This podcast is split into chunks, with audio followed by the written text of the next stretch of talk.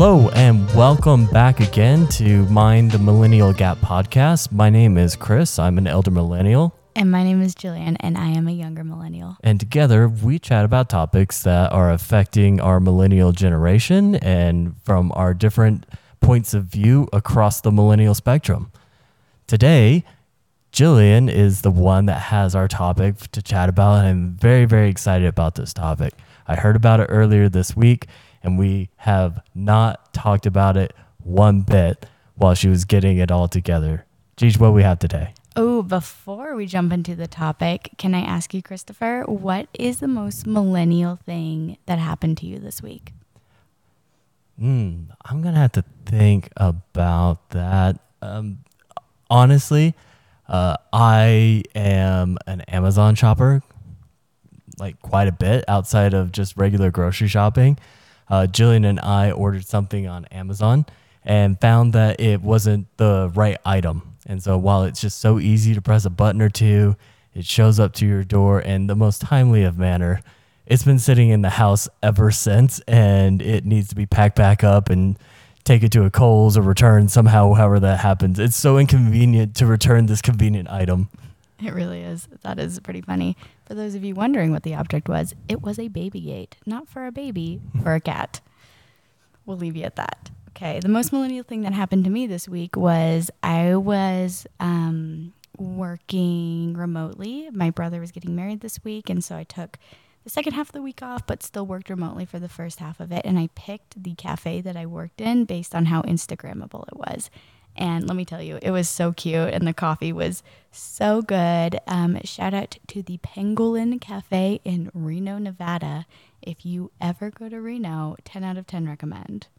We're gonna have to tag them. I saw that we did tag them in the in the post. So if anyone ever wants to see what the I can't even say the name of it. Pangolin. The pang- animal. The Pangolin Pangolin. Cafe looks like. Feel free to go look at uh, Mind the Millennial Gap Instagram. There's a beautiful shot of what the ambiance of that particular cafe looks like in Reno, Nevada.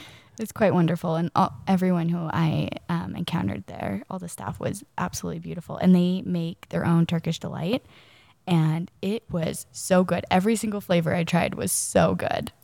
So, wow, shout out. interesting. Yeah, They did a lot of custom things. I've heard like the other couple stories that you told me about this little cafe Oh, yeah. that what you spent a handful of hours in Yeah. during the course of the week. Took my sister back because I was like, "You have to see this. You'll love it." And we picked up some chais on our way out. It was so good. Wonderful. I know. I know that uh, Reno, Nevada, isn't just the place to go in passing, but uh, maybe if you're in Tahoe. Go take the little drive out to to Reno. Yeah, Reno Reno has some very very beautiful, very fun areas too, and uh, we were lucky enough to stay in the jewel of Reno, known as the Great Sierra Resort or something like that. That was referred to by my family as the jewel of Reno the entire time because that's how they called it. So was very nice. Reno was a great time. Was it self-branded Jewel of Reno, or did your did your family? No, I think it was self branded, and my family really latched onto it. yeah. Fair enough. I guess. Uh, I guess if you have a slogan and people believe that it works, right? yeah, it really was. Um, awesome. Well, thank you for sharing your millennial experience. Um, before we jump into, I also want to apologize for my voice. I had a cold a few weeks ago, and it's it's gone, um, but I still have a little bit of a scratchy voice. So sorry for that. The end. Yeah. If we knew how to do actual sound for a podcast, we could probably cover that up. probably, but I just I'm a little scratchy still. Alrighty, you ready to jump in, Chris? I am so excited. Alrighty. So, our topic today, and for at least the next episode, and maybe the next two episodes even, is going to be millennials and religion. Um, I really tried to make sure that I captured a super wide range of sources for this week's episode from a variety of different viewpoints.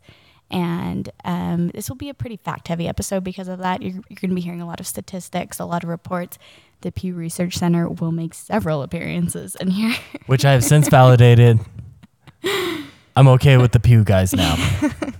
And funny enough, like I had only heard Pew Research Center in regards to religious studies before. Um, and so I thought that they were only a religious studies organization and not just like a broad. They're just a general survey base, right? Yeah. So Yeah. we're using Pew in the way that I thought Pew was going to be always used in this in this episode. So I'm excited. Um, I also wanted to acknowledge that, like, as people, as humans, we often have some unconscious biases in topics li- um, based on our lived experiences.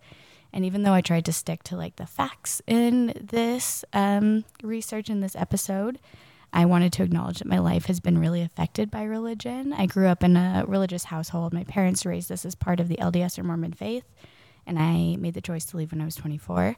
Um, I spent a lot of time in therapy, unwinding my religious experiences.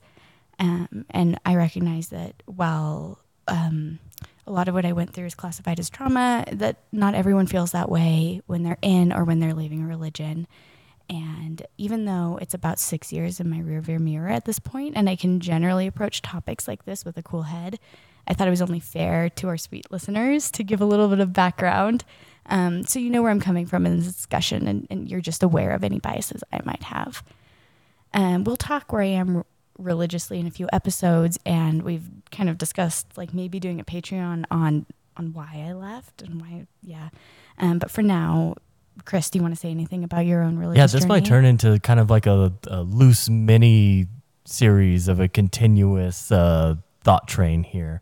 But I, I myself also uh, have quite a bit of experience with religion. And uh, through the course of, of my life, I just found that it no longer was something I wanted to do anymore. And I found myself walking a different path that uh, not necessarily aligned with any religion or kind of any spiritual thought at this point. And so while I recognize that I can, I'm speaking for myself only, I can accept that some people uh, do find a lot of good being, I guess, associated with a spiritual community or a religious community there. But for, for me and myself and my sp- self exploration, I just find I wanted to, to walk a different path. Awesome. Thank you for sharing. Yeah, for sure. Yeah. Just blew my kiss. Um, okay, so Chris, millennials and religion. Off the bat, what are your assumptions about millennials and religion? I've actually seen quite a bit of news on this, whether I read articles or just saw the repeating headlines. And for some reason, I have a recollection that through the first year or so of the pandemic, it seemed to be a lot more frequent in seeing maybe this headline. Maybe maybe news was short outside of uh, the pandemic. But my sentiments say that on average, uh, the millennial generation and any generation thereafter are less and less uh, religious practicing than any future, I'm sorry, any previous generation has been. Awesome. And that's exactly where I was coming from too when I started the research on this. Um, I think mostly, but mostly based on my own experiences, I assume that a lot of millennials were leaving. Um, I don't have very many religious friends in my life anymore. Um, a lot of the people that were religious in their youth have since walked away, but I, I do still have some still that have either um, held on to the religion they were raised in or found something that kind of fit them more as they transitioned into adulthood. Uh, but I did, I did feel the same way you did, just kind of antidotally, antidotally. I will never say that word right. that yeah, m- millennials were leaving. Um, okay, so jumping right into the statistics and okay, all of the statistics today are really US centric again. I'm really trying everyone to get something more worldwide, but a lot of the research. I can see that that's very difficult because different regions of the world have very different cultural and religious ties. Yeah. So that could be very difficult, but I'd be very interested to see how congruent it is or uniquely different it is for sure. Me too. And if anyone has any resources they'd like to point us to to kind of broaden our horizons on some of the topics we're talking about, we would love to hear them. I'm really trying to make this broader than just a US centric kind of stand on millennials. Um, okay, so Chris, first statistic, you were right. So, four in 10 millennials now say that they are religiously unaffiliated, according to the. Oh, is this the Pew guys? Yes, Good. the Pew Research Center. Um, in fact, millennials are almost as likely to say they have no religion as they are to identify as Christian. Um, Christians make up the majority of the general U.S. population, about 63% of all adults, as well as the millennial population. And interestingly, while other faiths, such as Judaism, Buddhism, Islam, are holding steady as far as their percentages, the percentage of Christians are going down. So, to quote Caroline Newman in an article titled Why Millennials Are Leaving Religion but Embracing Spirituality, really, when we are talking about people leaving religion, we are talking about people living Christianity. When you look at the numbers, the growth of the religiously unaffiliated is almost entirely related to people leaving Catholic and Protestant churches. So when we see these headlines saying uh, millennials millennials are killing religion, it's really not all religion. It's Christianity. Millennials are leaving Christianity. So that is something I wanted that really surprised me. I kind of ex- expected a drop off in like similar percentage amounts um, across all religions, and, and that's not the case. Chris, do you have any reaction to that? It's really interesting that it's uh, heavier in the multiple brands or sects of Christianity than it is other major world religions that are prevalent here in America. That's a bit shocking to me that maybe uh, Islam or Judaism or some other items they're holding steady. I would have thought that it would have been a little bit more paralleled. I did too. It, it really surprised me. Um, and we'll kind of talk about some of the hypotheses on where, why that is a little bit later. In, in some broader terms, there's not a lot of data to support some of these um, kind of drill downs that I would really like to see.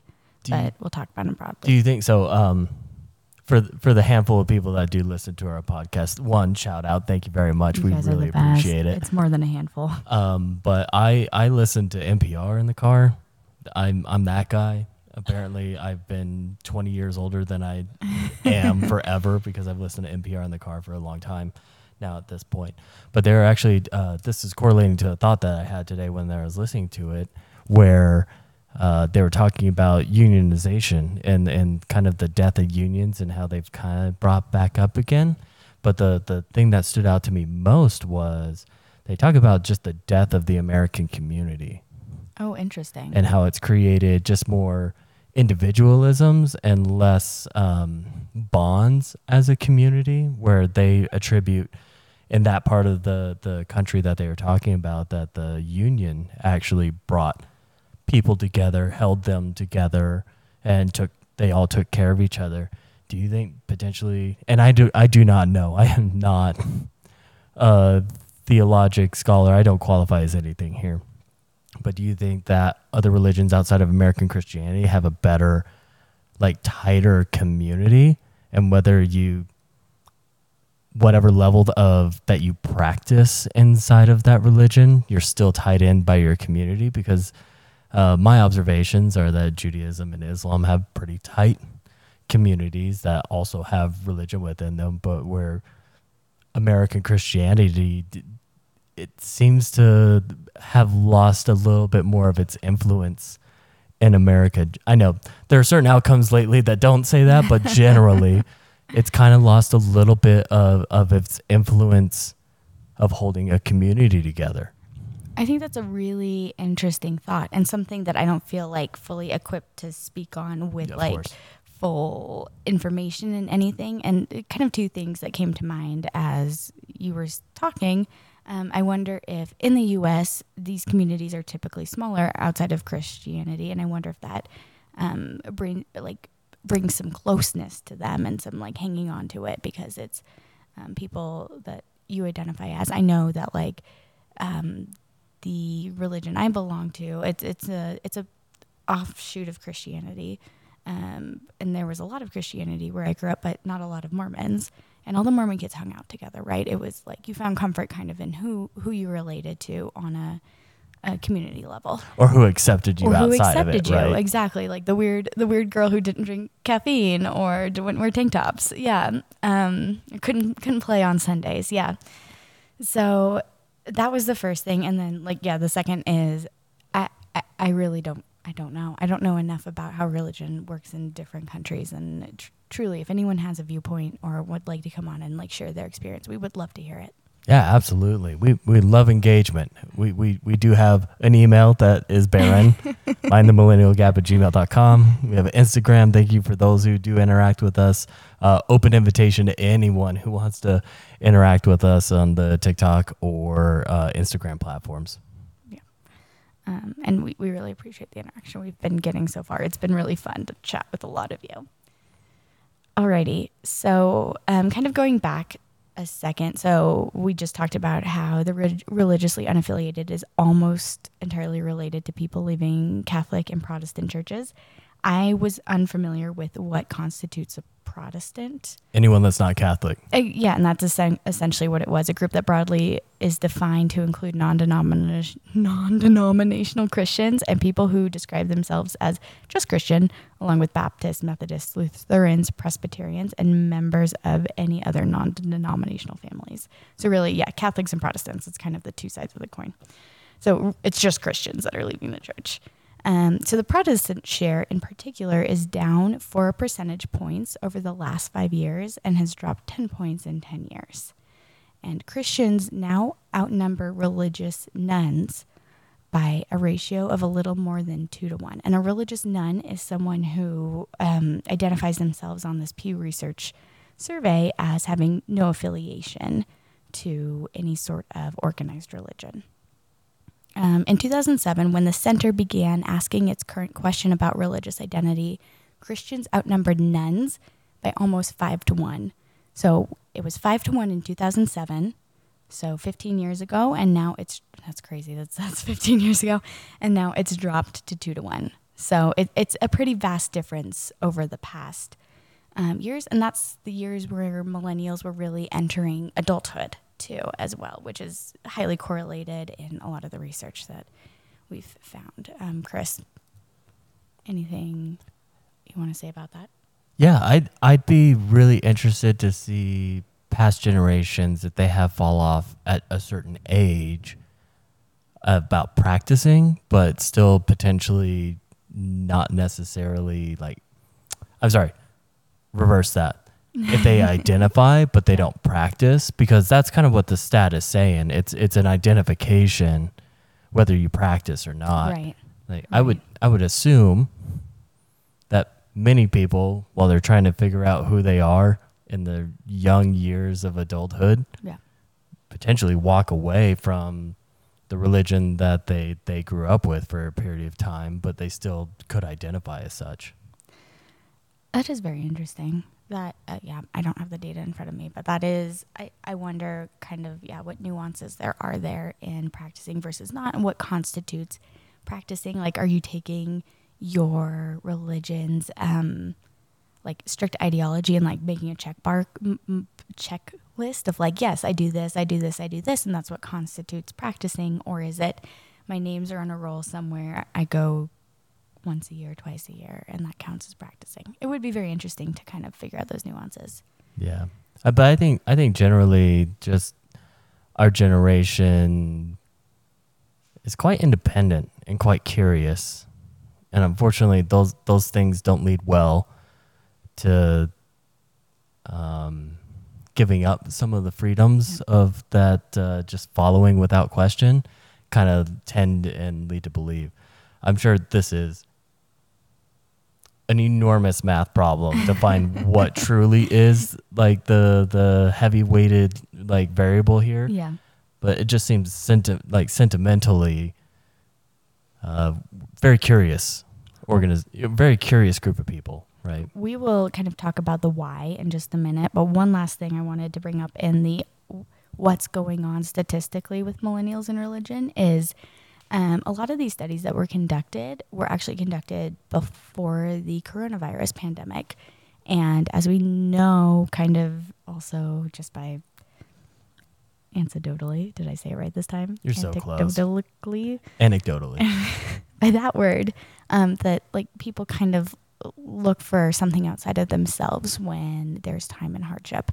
So there was actually a study based on um, religion before and after the pandemic and how it um, affected. And they, they found the same thing. Millennials were still leaving at the same rate during the pandemic.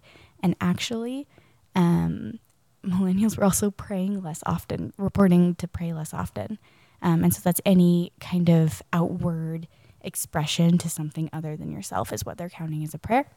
So 32% of those. Um, Does posting on Reddit count? No, posting on Reddit does not count as a prayer, although that is something bigger than us. I like it. Picasso.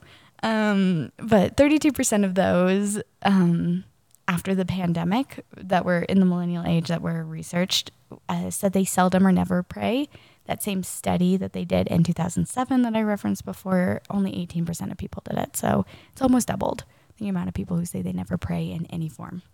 I think it's really interesting. Uh, Jillian and I live in what is a very tight religious state, I guess, for or a concentrated religious state is the what I would use.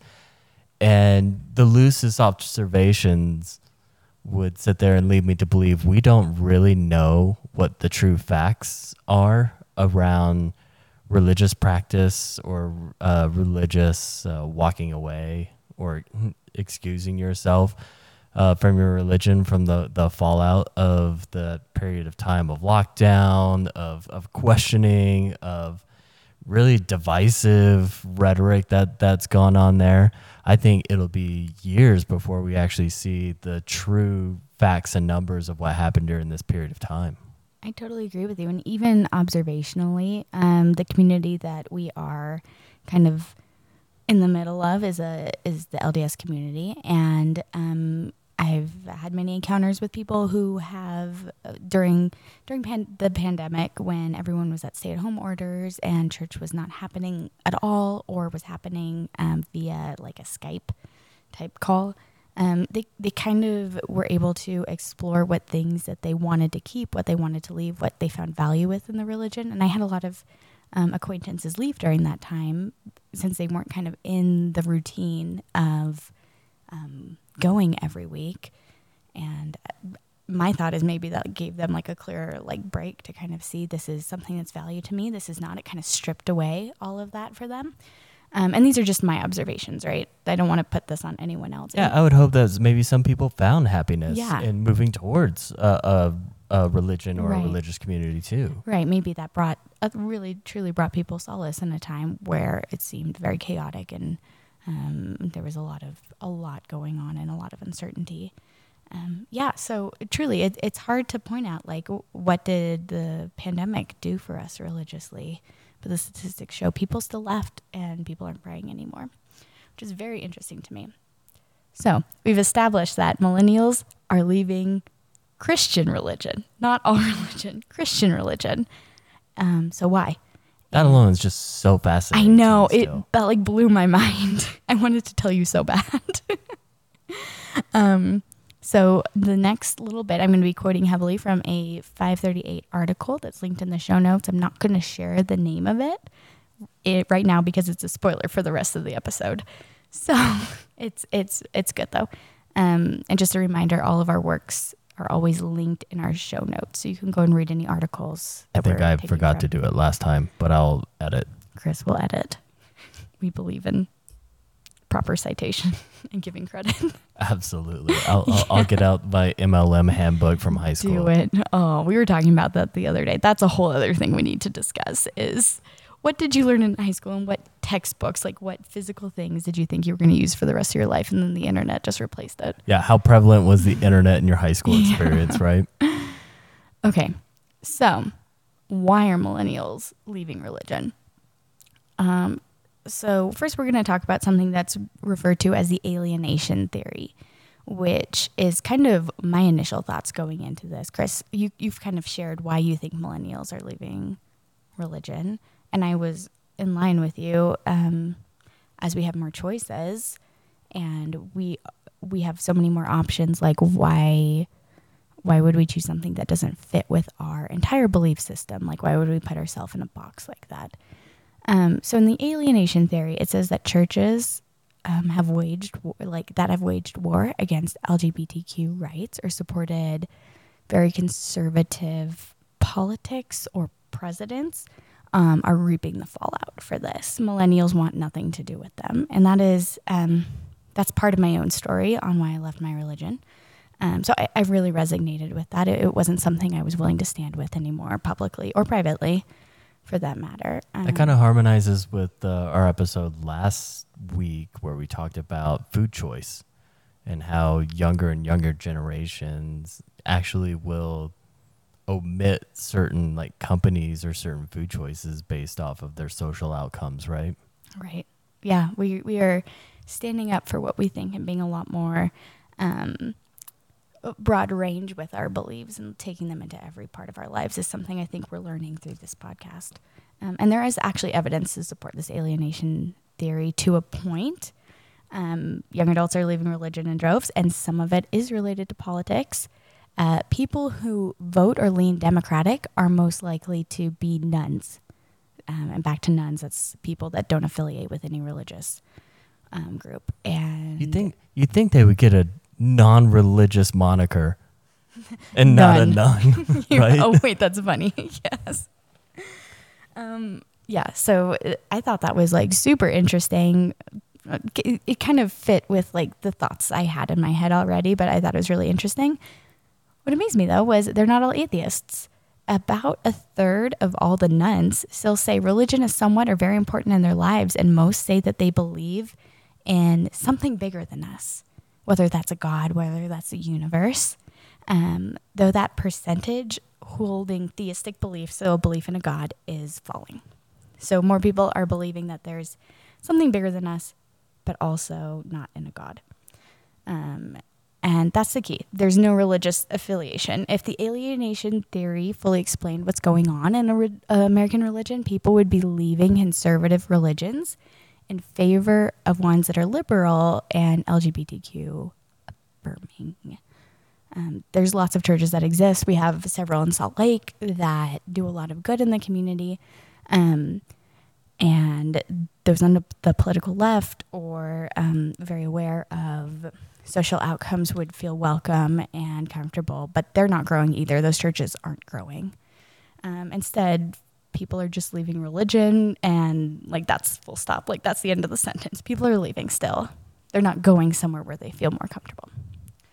So, if it's not fully the alienation theory, like part of it can be kind of correlated to data, but part of it can't. So, what else is there? Um, social science research has kind of suggested that Americans' relationship with religion is almost like like uh, it goes in waves, right? So people who were raised religious find themselves drifting away as young adults, get away from what you know, and then they kind of come back when they find spouses and start to raise their own families. So, as we've talked about before, millennials are kind of waiting to hit some of these major milestones, such as marriage, starting a family. So, people were like, okay, they're just kind of late bloomers. When they meet these milestones, they're going to come back. And that really hasn't been the case. And we'll talk about more of that in a second. Um, so, what they did was they interviewed 2,500, and this is the American Enterprise Institute, um, interviewed 2,500 Americans that identified as millennials who were leaving religion, who had left religion. And this is kind of the themes that they came out um, as why people were leaving. So, for one thing, millennials did not have strong ties with religion to begin with, which means that they were less likely to develop habits or associations that made it easier to return to a religious community. So 17% of millennials said that they were not raised in any particular religion compared to only 5% of baby boomers, our parents. So they're just perpetuating their childhood experience then. Right. And um, a lot of the Christian um, YouTube channels and podcasts I listened to in preparation for this also cited that, said there, it's been, uh, their parents were not involved. So why would they be involved? They don't, they don't know anything about this. How do we kind of find, how do we bring people in that don't have a strong religious foundation? It was very fascinating. I'll link them too. I, I had a great time researching this. Okay, so um, and fewer than one in three, so it's 32% to be exact, millennials said that they attended weekly religious services with their family when they were young. Baby boomers were at 49%. So, so there's a drop between where our parents were and then where how millennials were fundamentally raised. I am now very interested in boomer fall off more than I am millennial. Do we know a boomer that's left a religion? I'm sure we could find one. Oh, I, I am sure we could we could definitely find one, but uh, that that seems just question mark in my head only. I won't go down that rabbit hole. Okay. Okay. Very cool. A little asterisk there. Um, okay. Another thing that millennials, um, that's kind of unique about millennials is um, millennials are also increasingly likely to have a spouse who is non religious, which may reinforce their secular word, worldviews. And um, I didn't pull up a statistic on f- mixed faith marriage, but at least in the LDS community, it's um, less than half. I would assume it's pretty low. in yeah, and don't Right. end in divorce. Uh, But ha- like more than half end in divorce. But I'd, it'd be really interesting to to see if any if any data was out there. I would assume if millennials did identify as religious, that mixed faith uh, relationships would actually be going up, assuming that someone did identify as religious. That's true. And I think it also depends on how high demand your religion is too. Like is it Oh. something where you're constantly doing something for an organization that your spouse doesn't belong to or doesn't believe in or is it something that you're like, "Yes, I am this These are very of Christian holidays that I'll make sure Yeah. that I attend Yeah. Yep. uh, some service for, right? Yeah, yeah. So I can only speak to the world that we know, and that statistics a few years ago. Um, I'll link that as well. Um, okay, and then the last is kind of something that I we've both talked about on separate occasions, and that changing view about the relationship between morality and religion also appears to have convinced a lot of young parents, so millennials that are having kids, that religious institutions are probably unnecessary for raising their children with the morals that they want them to um, to develop and bring into adulthood. Do you think anyone just identifies as exhausted? I know that's how you identify. Yeah, so- yeah. Maybe I was just teeing that up, but it's just it, it seems that it's like if I don't have to add anything extra into my life that's already quite full, Right. it seems like no one would go invite more in if they didn't have to. Exactly. And so, especially if something, if you're not like super tied or super emotional to something, emotionally like tied to something, or, yeah, through community tied to something, uh, why would you bring on kind of that extra stress and extra time on yourself? We're busy.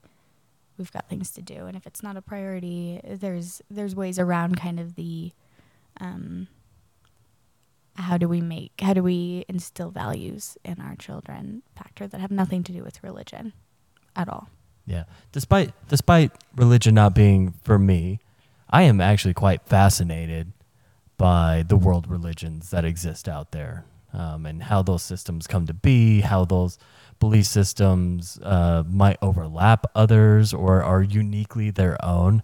And so, by no means uh, am I turning my back on just religious information.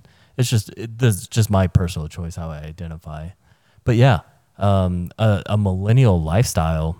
Well, there's lots of them, but depending on them, if, if you maybe have a little bit more of a corporate millennial lifestyle and you're settling in a little bit later uh, into your life, uh, maybe there's maybe there's a family there, maybe it's growing.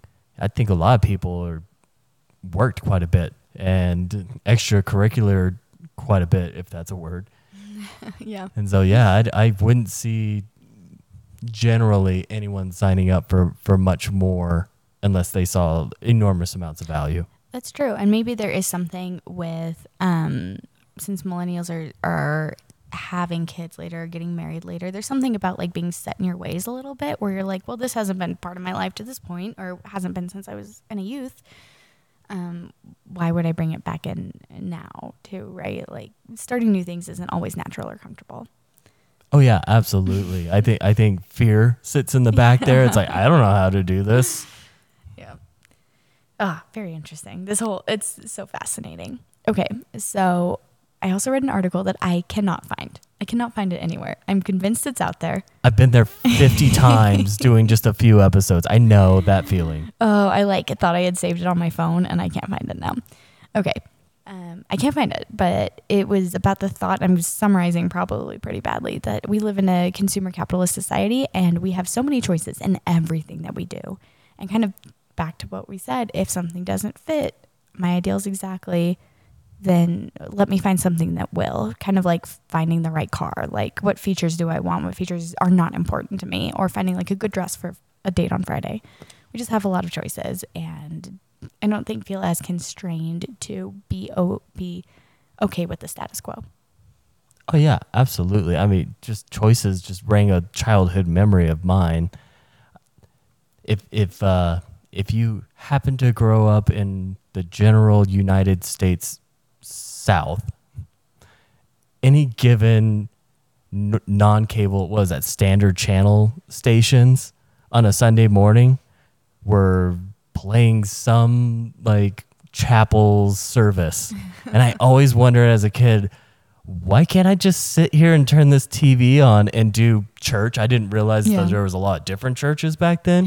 But why couldn't I just sit, turn the TV on, do church rather than go and drive to to the meeting house that I went to and go through all the services there? So yeah, I- we're always human nature. We'll we'll choose the easier thing unless we find you know uh, utility in doing something hard, right? I love that thought. I love that because it's it's very true. Like if if I don't have to do something for the same experience, if I don't have to put as much effort in for the same experience back, I'm not going to put in that effort for Yeah. sure.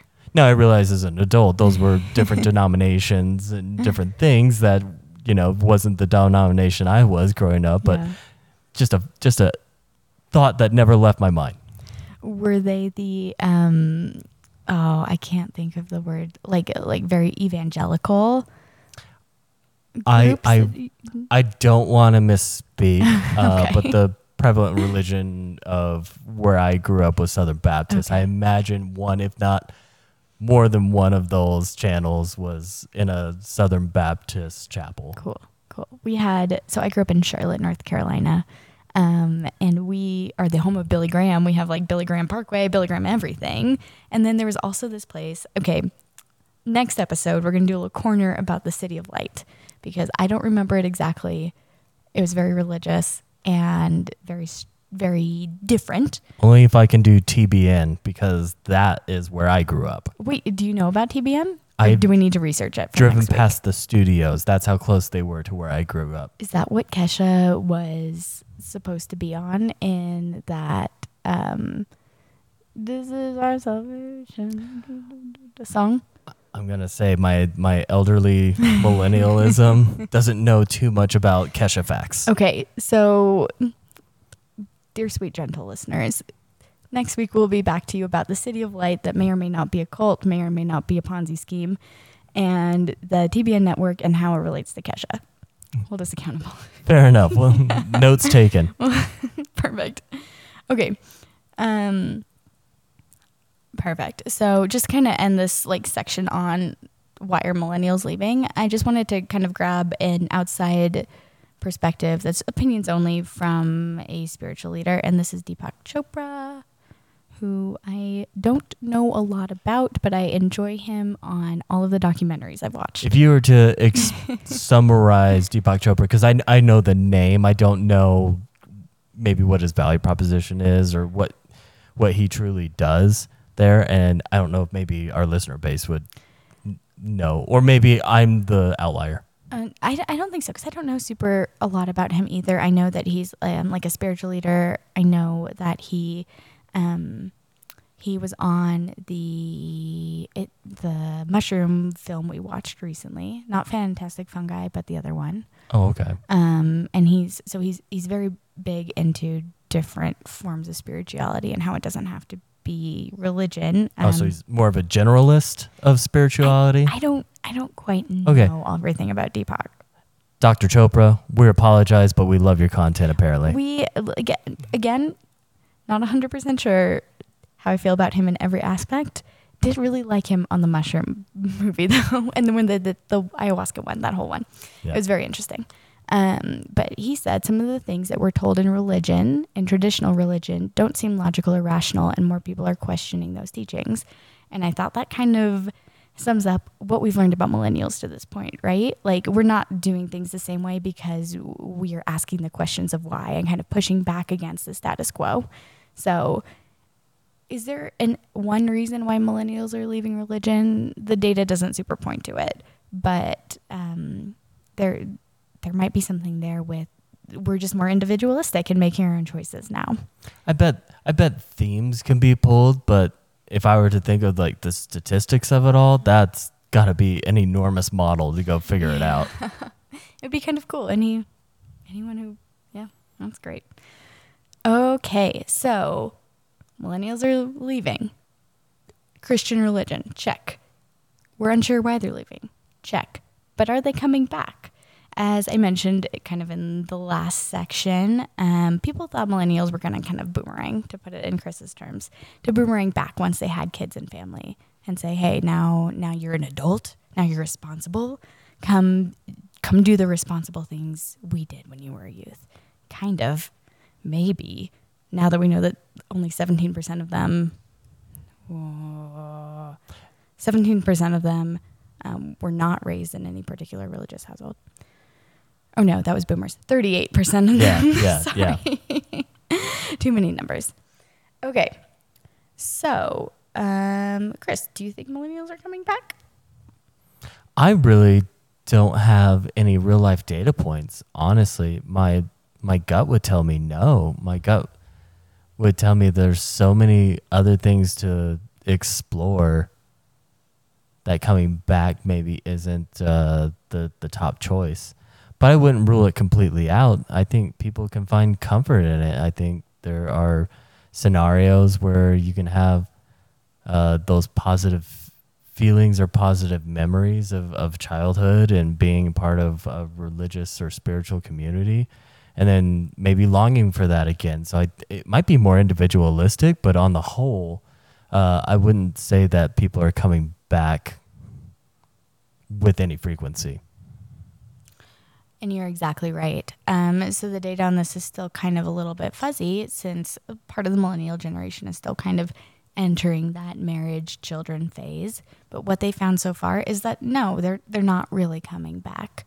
Um, in the 1970s, a lot, most non-religious Americans had a religious spouse. That's how it lined up, and often that partner would draw them back into regular religious practice, whether or not they like changed core beliefs or anything unstated, but they would start going again and identify as such. Um, but now, a growing number of unaffiliated Americans, so those nones we were talking about, are settling down with someone who isn't religious. And that might be accelerated by a sheer number of romantic partners available and kind of the rise of online dating where you can filter out some traits or characteristics of people. I never ever would have put that together. Yeah, isn't that interesting? because there's so there's so many I mean there's obviously popular dating sites where you can list that attribute on your Yeah, profile absolutely. and people can say yes or no to viewing that attribute. But there are also religious dating apps that uh, that are thematic around that uh, centralized religion as well to capture the the the dating uh, scenarios that would happen there. It is super interesting. And farmers, right? And we can't forget farmers only. You don't have to be lonely. farmersonly.com. Um, okay, yeah. So super interesting. Um, We're just maybe more aware of where people stand before we go on a date with them. So we're less likely to get attached. Although we have heard of so many catfishing stories of people who said they were one thing and then they weren't on dating. Oh, very much so. Yeah. And I, I think people can evolve in a relationship too, evolve like towards a religion. But I would Yeah. think maybe more millennialism, maybe evolve away from religion within the relationship itself. It's true. It's true.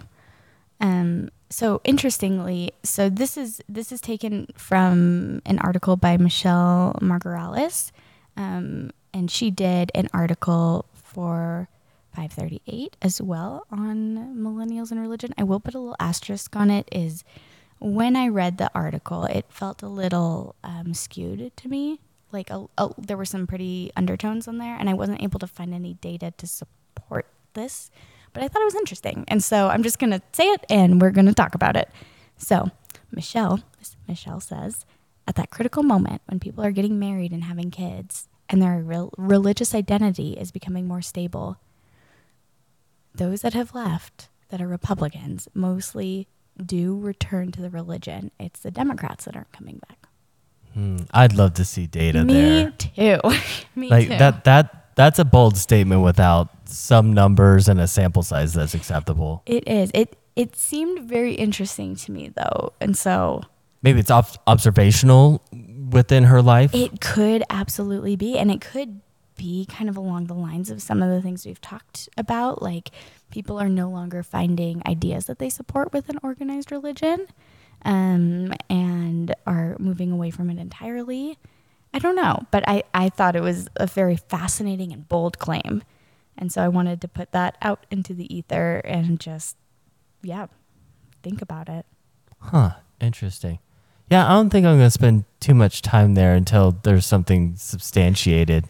And who knows who knows if it will be but yeah very interesting i, I think um, observationally it lines up to my own experience but it's it's like my experience is at the the tiny grain of sand on the tip of your hand you don't Oh, James. Webb Telescope. That that's five episodes, guys. Like I could just bore you to death with the James Webb Telescope. no we love it But yeah, I gosh, here uh, you know, just a thought. Uh, how many millennials even ad- identify with a political party? Yeah. Right. That that's where I sit there and say, hmm, I don't know to that statement. yeah no i think i think it would be interesting to hear m- more about that for sure Mm-hmm. Um, yeah.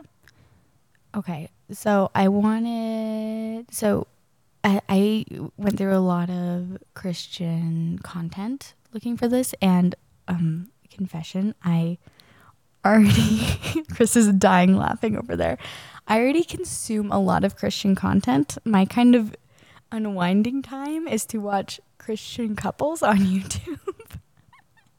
and De- define what these Christian couple YouTube channels are because that is not fair to the listener. They're just like, oh, interesting, Jillian. No, define what this is. So they're they're typically evangelical Christians and evangelical in that they evangelize, right? They're trying to get the word out about um, about God and Jesus and His grace and everything. So it's it's a couple. I've only seen heterosexual couples on this, and they usually have an episode called "When God Writes Your Love Story," and those are the ones that I love the most because it kind of goes through their whole dating experience and then how unmistakably every time God is telling them that they belong together. Is it miraculous It- or is it subtle? sometimes it's miraculous, sometimes it's subtle. Oh, okay. It, it usually is painted as pretty miraculous though. And like I am very much for like let people live their lives and do their thing. Um I just wish like I got any sort of divine confirmation that way too. Ever in my life. I think that would be really cool. So I'm like very fascinated in people's love stories and then there's a handful of couples that I watch whoop more than just kind of their relationshipy stuff. Although a lot of it is and it's it's uh, my favorite uh, that I talk about all the time was Girl Defined. They are hugely problematic. They are sisters. I would not recommend listening or consuming anything of theirs pretty much ever. Um, but they uh, had an episode where they talked about happiness and if people deserve to be happy. And their answer was no, people don't deserve to be happy. Like, full stop this is like this life is not for happiness. This life is for pain and suffering, and happiness comes after you're dead. That is quite a viewpoint. Yeah, and that like is so contrary to everything, and it's it's really like almost like it's changed how I do things. And every once in a while, when I'm like super happy, I'm like, "F you, Bethany, I am happy in this lifetime." right? Um, I I will not ruin anything for anyone, but that that complete undertone was in the new Thor movie. Oh, Uh, interesting. there of you know forego happiness or embrace the suffering of life for what is eternal reward, and that that's where I'll leave it. But yeah, that that undertone is almost that's the catalyst for almost the entire movie, and I was like, ooh, that's, whew, ah, that that's a bit relatable. Yeah, yeah, that's that's definitely something that was part of the religion we grew up with. Kind of almost martyrdom was a big subject of like it's okay to be weird and pure, like persecuted in air quotes for your beliefs. Um, and like there's some things you're not going to be able to do in this lifetime, but it's okay because the reward will be so great. And I think that brings people, uh, like some people, a lot of comfort. And so I'd never want to take that away from them. Um, but my own viewpoints is like we're, I I don't think anyone can tell you what happens next. Like we all have our own viewpoints, um, and so why not live this life to the fullest and um, have the best life possible for yourself during this time in a and in a way that benefits society like right don't be like a total deviant but yeah, yeah, Yeah. But I, I, I, I uh, have this saying that i that I kind of keep to myself. I think I've shared it with Jillian, but it's like, you know, in this lifetime, like find your happiness and then find your way back to it as many times as you possibly can. Because there are things that like pull us away from from our happiness. I think regular life and all of that. But like when you can truly find like your genuine happiness, like leave yourself a breadcrumb trail. I could not agree more. And and when you find things that don't resonate with your soul, like move away from them the best you can. That's something I hugely believe is trust your gut. Yeah, absolutely. Yep. So in one of um, my YouTube watches of this, I came across this man named um, Jon Jorgenson, who I was expecting just to like, like kind of suffer through this. I was doing one of those like paint by diamond things of the of Van Gogh's Starry Night. Wait, wait, wait. That wasn't a good enough explanation. As millennials, we've all had experience with paint by number, whether that was in school or whether we took it on as a summer hobby because there was too much TV watching or something to that nature. They now have little plastic beads that, that Yeah. resemble tiny jewels Yep. that you can paint by jewel is essentially what this is. Pretty fun. And Jillian is using a, a classic piece by Van Gogh Yes. and just mindlessly putting these beads on on the paint by number. It's quite lovely and it uh, entertains her. Yeah, it does. It's it's like a very good de-stressor for me. So I love it. So I was doing that. I was by myself in my Airbnb in Reno, doing that one night, and um, I was watching this, just expecting to hate it, and I actually really loved it. Um, and to paraphrase what he says, this will be linked. Youth are um, like people in the church are not accepting of youth or their decisions or saying they just party with the sinners. They're just doing these things with the sinners. And he was like, Didn't Jesus party with the sinners? Isn't that what he was about? Like, he accepted everyone. And that's, I have my own views on Jesus, um, which I will not be sharing on this podcast. but um, they, they are positive. They, I don't I don't believe in the Jesus that's written down pretty much. Um, but I do think if he did exist, he was a lovely person. Um, and so that's that really resonated with me. And lastly, a Medium blog piece by Emily Cooper. She wrote, "We don't want coffee. We don't want multicolored stage lights." It referring to the things that um, churches are kind of doing to bring in more millennials. We want Jesus, and we can't find him in your churches. Um, Ooh, ooh Yeah. that's wow. Wow. I, I forgot the name of that person, but woo. I know, like like body chills, full body chills. yeah. So just and she's a she's a self-proclaimed Christian that does not participate in I think a lot of I think a lot of millennials might find it difficult to uh, fully participate or fully identify because they have their own conflict within maybe what is their formed moral Yeah. compass or their formed uh, views of life, and it's very difficult to pick and choose from right. maybe a, a very like defined uh, religion that has def- Mhm. defined rules and Yeah. everything, and I, I could see a mental struggle Right. there, right? Yeah. I I think so too. I I think that's exactly Because I don't think I don't think we're I think I don't think we're opposed. Well, I can only speak from a, a, a Protestant Christian uh, footing here. right. I don't think many people would be opposed to peace, love, happiness, help your neighbor. But a lot of that has contingencies attached to it, right? Yes, definitely, and yeah, I, think this is kind of where we show our own life experience a little bit, which is which is fine. We're it's, it's who we are. It's why we're doing this podcast. We're not robots. We do have lived experiences, and we do feel these like uh, some of these things based on our own lived experiences. So, um, thanks for being here with us as we kind of unpack some of these things live and on air too, as well. Um, and then to kind of set us up for next week's episode, I wanted to leave you with one other thing from the Pew Research Center survey that I mentioned earlier. Go Pew. So, even though millennials are less attached to organized religion than their parents or grandparents were at the same age, the same survey re- revealed that 80% of millennials believe in something greater than themselves, and, inc- and increasing numbers identify with statements like, I feel a deep sense of spiritual peace and well being, or I experience a deep sense of wonder about the universe. Body chills all over again. Um, so you'll see kind of the progression of this topic in the next week, maybe two, maybe three, who knows um, about this. But our next topic is going to be millennials. Okay, so they're leaving organized religion. What now? Oh, I cannot wait to go at least find what data is. I, I think I've seen certain of my peers, certain of my friends, and their life paths as they take that on. But I'd be really interested to see what a greater number of people are truly doing. Yep. Yep. Definitely. So that is that is the basis of millennials in religion.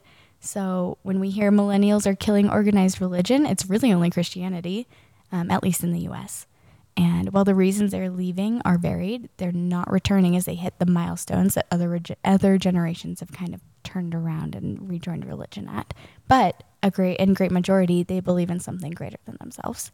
So there's our baseline. There's what we'll build upon. I've been waiting all week. I'm so glad we finally got to chat about this topic.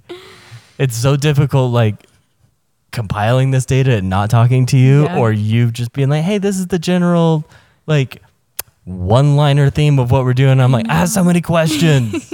I know, and we tell each other like pretty much everything, and so it's really hard not to be like, guess what? Every single time I find something that I think is really interesting. So yeah, Ah, millennials this this if for no one else, I had a blast. Me too. this was such an interesting conversation. Yeah. For those who are listening, uh, we're going to just keep picking things that are fascinating to us. But if you have something that you would like us to review, uh, do research on, have a chat on, potentially even uh, you coming and being a contributor on the show, the door's wide open, everyone. Like this is this is not us just curating our thoughts. This is us having a good time. We've we've been we've been talking about doing this for a while. I'm so happy that we're finally doing it and that's consistent. i I'm having such a great time doing it. But we we do want to be part of our millennial community. We want to invite people into our community, or we'd love to be invited into yours. I, I'm I'm okay with either. Yeah. All right, everyone. I think that's all we have for this week. Absolutely. So, uh, where can anyone reach us? You can find us on Instagram at Mind the Millennial Gap. You can find us on TikTok at Mind the Millennial Gap, and you can find you can email us at mindthemillennialgap at gmail.com. That's so great. Everyone who's listening, everyone who is uh, been here for a handful of weeks, everyone who's brand new. Thank you for your patience while we figure this out. Thank you for listening to what our thoughts are and how, quite honestly, this all came about because Jillian and I would just sit at at dinner, we'd sit at night or whenever we had free time, and we would just sit there and discuss the juxtaposition of our experiences uh, because of our our age difference. And I'm so I'm so happy this is taking form in this medium. So thank you all for listening. We will be back next week with uh, the adjacent topic of where in the world is anyone going if they're not staying uh, in religion. And we look forward to seeing you next time. Thank you.